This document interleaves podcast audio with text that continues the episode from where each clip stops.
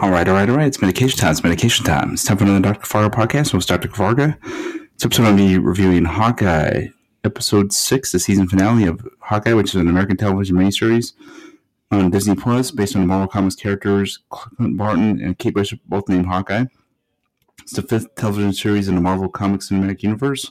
It's been on Marvel Studios, and it follows the films of the same franchise, uh, taking place after the events of Avengers Endgame. Stars uh, Jeremy Renner as Clint Barton with Haley, Hailee Steinfeld uh, joining as Kate Bishop. Also stars Tony Dalton, Fra Fee, Brian d'Arcy James, Aleks Paunovic, Peter Adamczyk, uh, Nick Harlini, Sonam Callow, Vera Farmiga, Alec Cox, sorry, Zane McClellan, Florence Pugh, and Vincent D'Onofrio. Right, uh, the final episode of this series uh, for this season is called So This Is Christmas. It aired on December 22nd, 2021 on Disney Plus. So let me go into this. Uh, as Eleanor meets with the Kingpin to break off their partnership, Barton and Bishop watch recording them and that Eleanor killed Armand and framed uh, Duquesne, uh, aka the swordsman in the comics. On Christmas Eve, Barton and Bishop attend uh, Plane's holiday party where Bishop confronts her mother and learns her father owed money to Kingpin, leading Eleanor working with him. Uh, Kazi attempts to assassinate Eleanor on Kingpin's orders, but uh, targets Barton instead.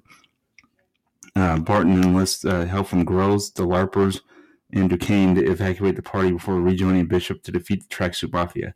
After Lopez kills Kazi, uh, Bishop uh, attempts to look for Eleanor while Barton is confronted by Belova, demands the truth about Natasha Romanoff's death. They fight, but eventually he reminds her of their close friendship with Natasha and her sacrifice to save the universe.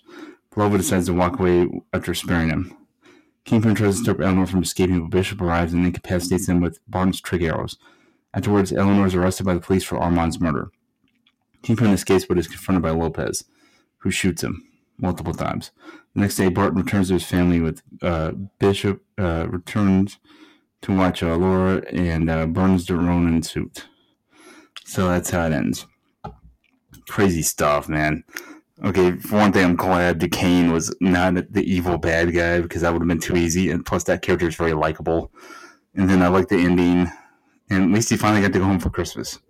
He brought a dog and his new uh, protege.